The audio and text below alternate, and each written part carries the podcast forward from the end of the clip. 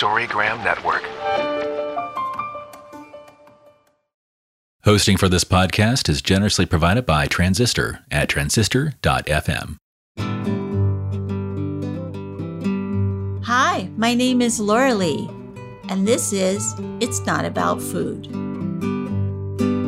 So it's not about food, and it's not about weight. What is it about? Everything else, because it's never ever about food or weight, never ever, not even one time, not ever, ever, ever.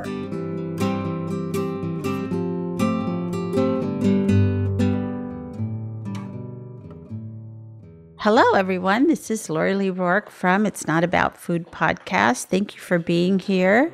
Today, we're going to be talking about purpose.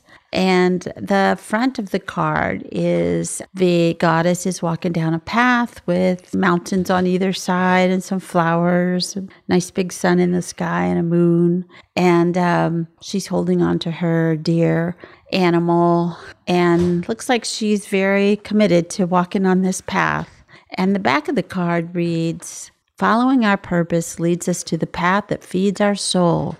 We all possess unique gifts, and we all have the need to express these gifts. To find our calling is to find the path of our hearts, the way of life that makes us feel alive and glad to be here. Over time, we may find many different paths, small and large.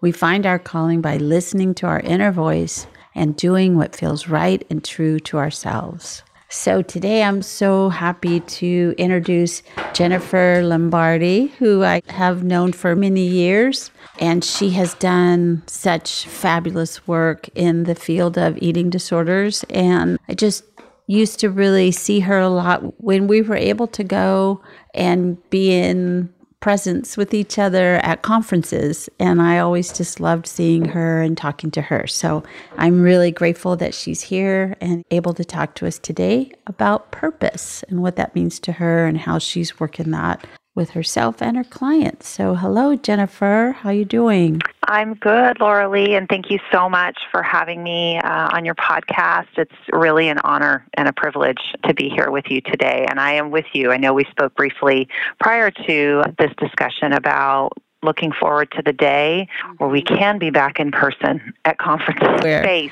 But right. In the meantime, we'll share space this way. That's right. So tell me, what about this card spoke to you, or the idea of purpose, or the image, or just like when you thought about purpose in your life, what about that resonated with you? Gosh, so many things. As a clinician, things resonated. As a parent, things resonated. And then, of course, I've been in recovery now for 24 years, give or take.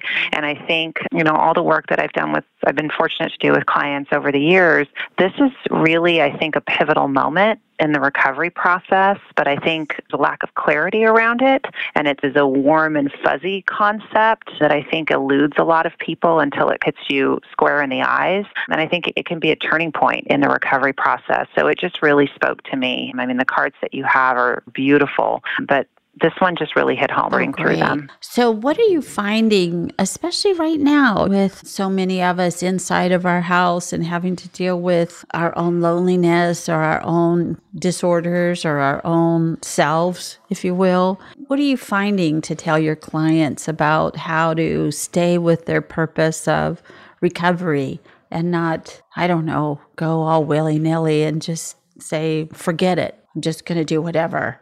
Yeah, no, I mean, I think it's a fabulous question in the sense that I think in part, as you said, loneliness and isolation are huge obstacles, or can be, both in terms of furthering recovery process or perhaps triggering relapse for a lot of people. And we've certainly seen that in the last year. I mean, I've been doing this work for many years, and I've never, ever seen anything like this over the past year, both in terms of just the sense of loneliness, isolation, boredom, a disconnect from connection with human beings, and also with a sense of purpose. Because, you know, it's one of those, again, it's one of those warm, fuzzy words, and it's not until you sort of take a step back and think, what is my purpose? What does that really look like in everyday life? So it has been a challenge, I think, for a lot of people. And how do you help them, or what do you say to them? about this? Well, I mean, I think there's a lot of research and a lot of work that's been done around, I mean, to me, the sort of the underpinnings of purpose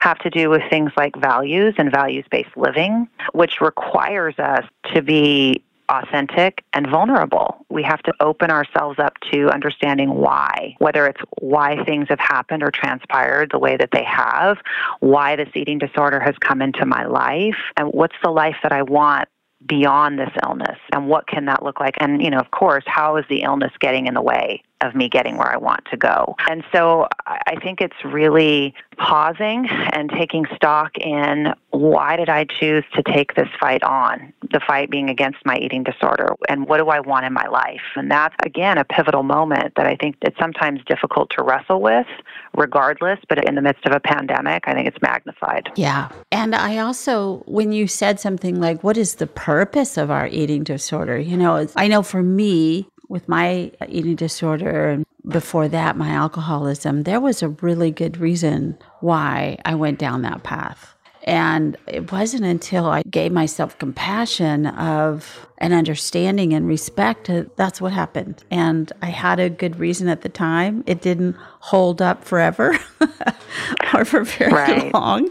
Thankfully, right? Yeah, but it was it was a part of me that needed it in a really big way until I didn't need it anymore and was able to use a different tool, I guess I should say. Yeah, and I think what I can say is I'm always the sort of what I call the research geek in me is always really interested and fascinated by all the studies that have and the research that's been done the last decade or so, understanding the biology behind eating disorders and temperament. And I think the way I look at an eating disorder now, at least in large part, is like those qualities that make you a wonderful human being in a lot of ways, being very sensitive to change and being very aware of other people's feelings, and that high, what we call harm avoidant trait that, you know, I say to patients, it's like you were born with a more sensitive Richter scale and your feeler in the world. You're the person that pays attention to all the nuances, which is a wonderful gift in many ways, but can also put you at risk and elevate anxiety or depression. And so from that perspective, I look at the eating disorder as something that kind of hijacks at all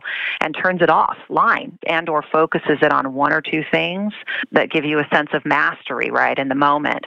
But then you find yourself, it's like Alice in Wonderland, you find yourself so far down the rabbit hole, you wonder, how in the world did I even get here? And I think there's a moment where you realize just how far detached you have become from what matters to you. And that purpose piece in talking with patients, that's one of the things that I like to explore is help me understand why you think this illness has come into your life and work collaboratively on getting a deeper sense of that and then also determining, you know, what are the steps to get out of this so that you can get reconnected with what your purpose is and what matters to you.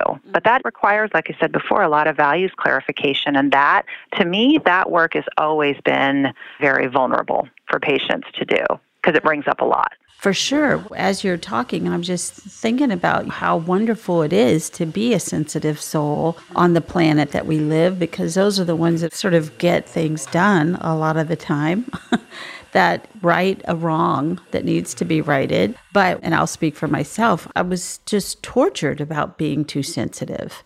That was not a good thing in my family to be sensitive.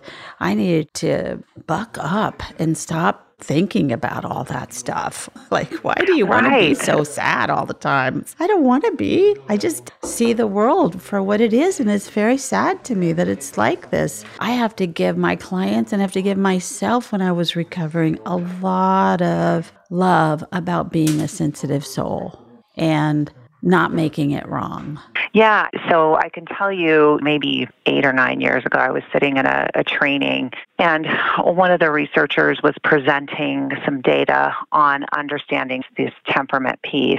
And I remember sitting there, Laura Lee, and I mean, you know, people sort of say, oh, you know, my jaw hit the floor. I mean, literally, I was sitting there and realized my mouth is hanging open. Wow. Conference and people are probably thinking, what is going on with her? Hey, but I remember seeing that information. Yes. And I thought, where was this information 25 years ago? Exactly. Where was it? Because there was this click kind of moment. The lights went on, and I thought, that's that trait that has been there prior to the onset of the eating disorder. That's that trait that will be there after.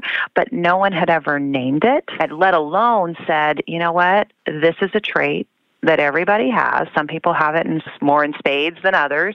It's not good. It's not bad. It's really about figuring out, how is this trait helping me and how is it getting me stuck and getting in the way of me getting where I want to go, which is very much an acceptance and commitment therapy or ACT concept. But nonetheless, thinking that's the thing that sort of was the unspoken, I don't really know how to say what I'm thinking or feeling on the inside. And it's just, to me, it's such an important thing to bring up with patients and even families. Working with families, they kind of look at each other and go, oh yeah, I'm familiar with that trait because it's highly heritable. And we know that it doesn't just come from nowhere. So I think it's a wonderful opportunity to name it, to recognize the value in it, and also how it's perhaps been hijacked by the eating disorder, or some people might say numbed out by it, because it can feel overwhelming at times when you are the feeler, the more sensitive person in the world, like you said. Yes.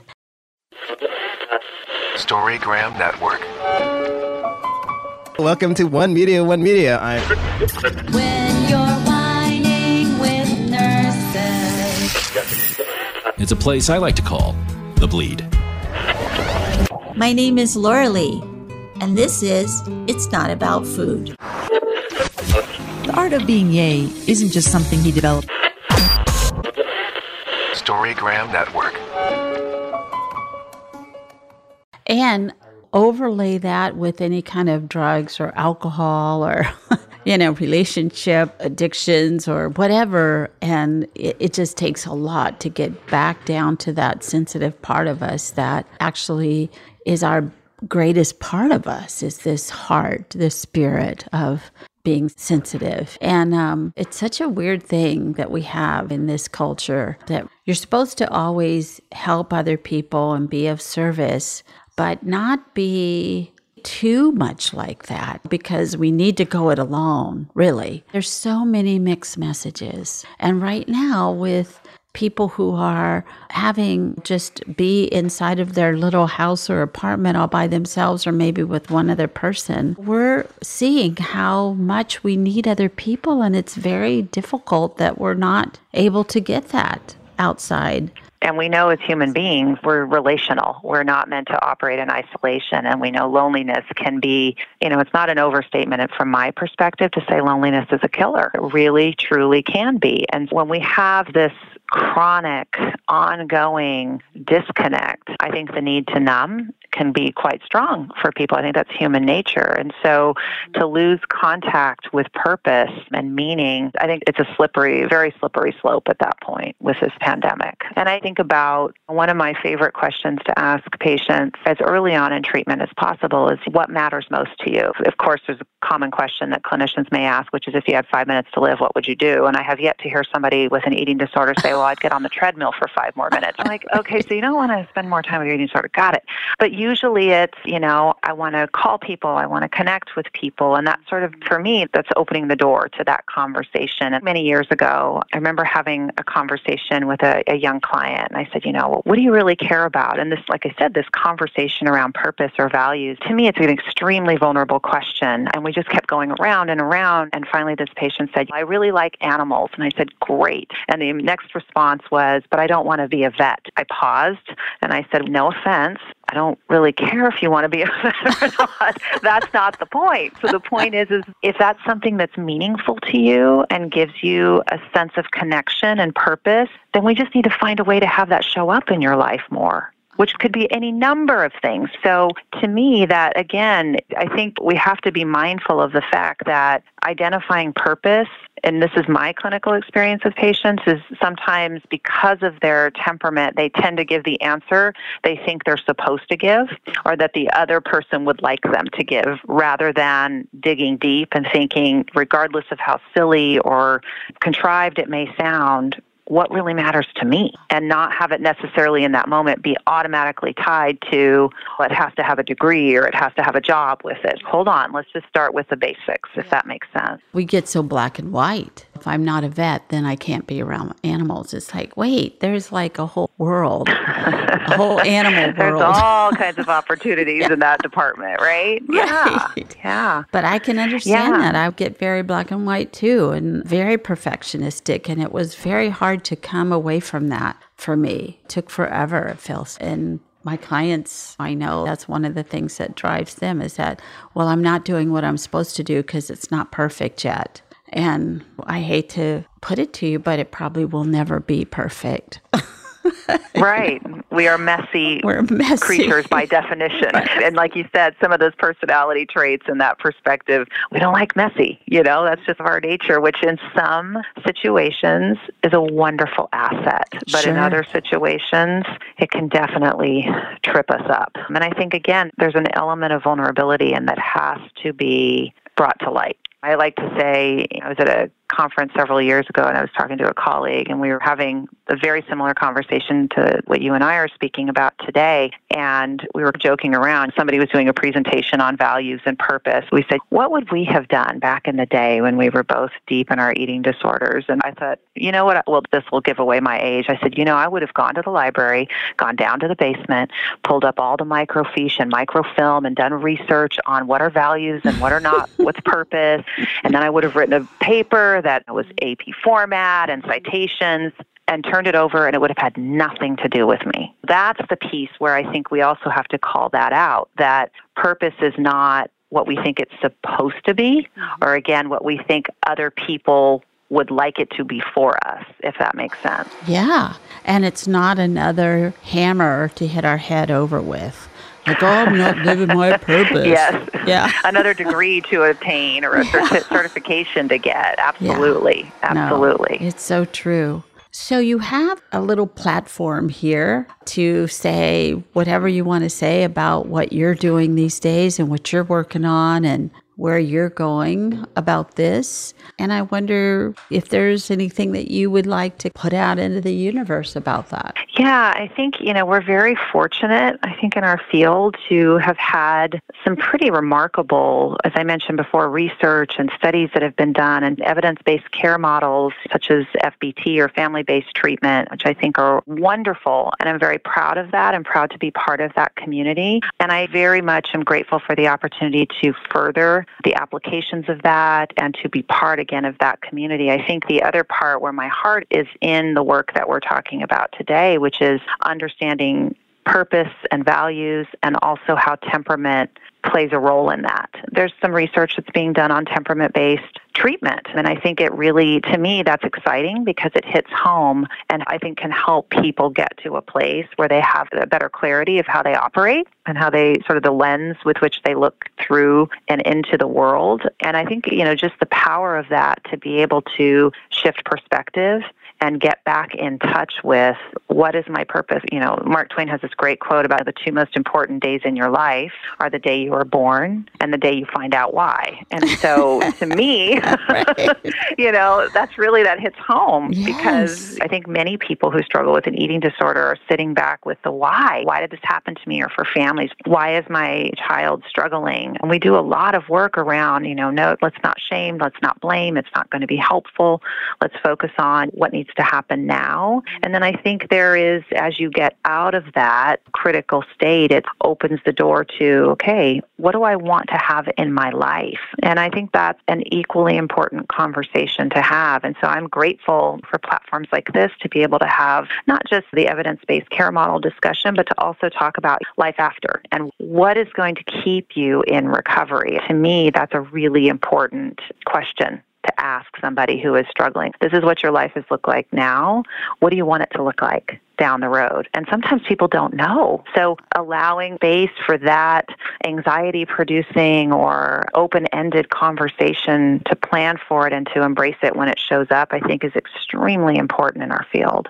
Yes. And it may change a million times too. One of the great things about being able to live past 30, like you couldn't live past 30 200 years ago, but one of the great things is you get to do a lot of different things. And I think that's another thing that's very hard right now with where we are, is that we're not allowed to do a lot of different things. And that's something that we don't like. I don't like it anyways. And most of my clients don't like it. Right. I mean, I think it's challenging enough to get through the recovery process for both the person who's struggling and their support system. And then it's, okay, now what? What's the rest of my life going to be like, and there's excitement in that. But again, I think there can be a lot of fear around that, especially when you're used to, whether you want to call it numbing out or you want to call it being in a disconnected space. Sometimes I think there's a shift from external motivation and external direction versus tapping into internal motivation and internal direction. You know, what do I want and what do I want to pursue, regardless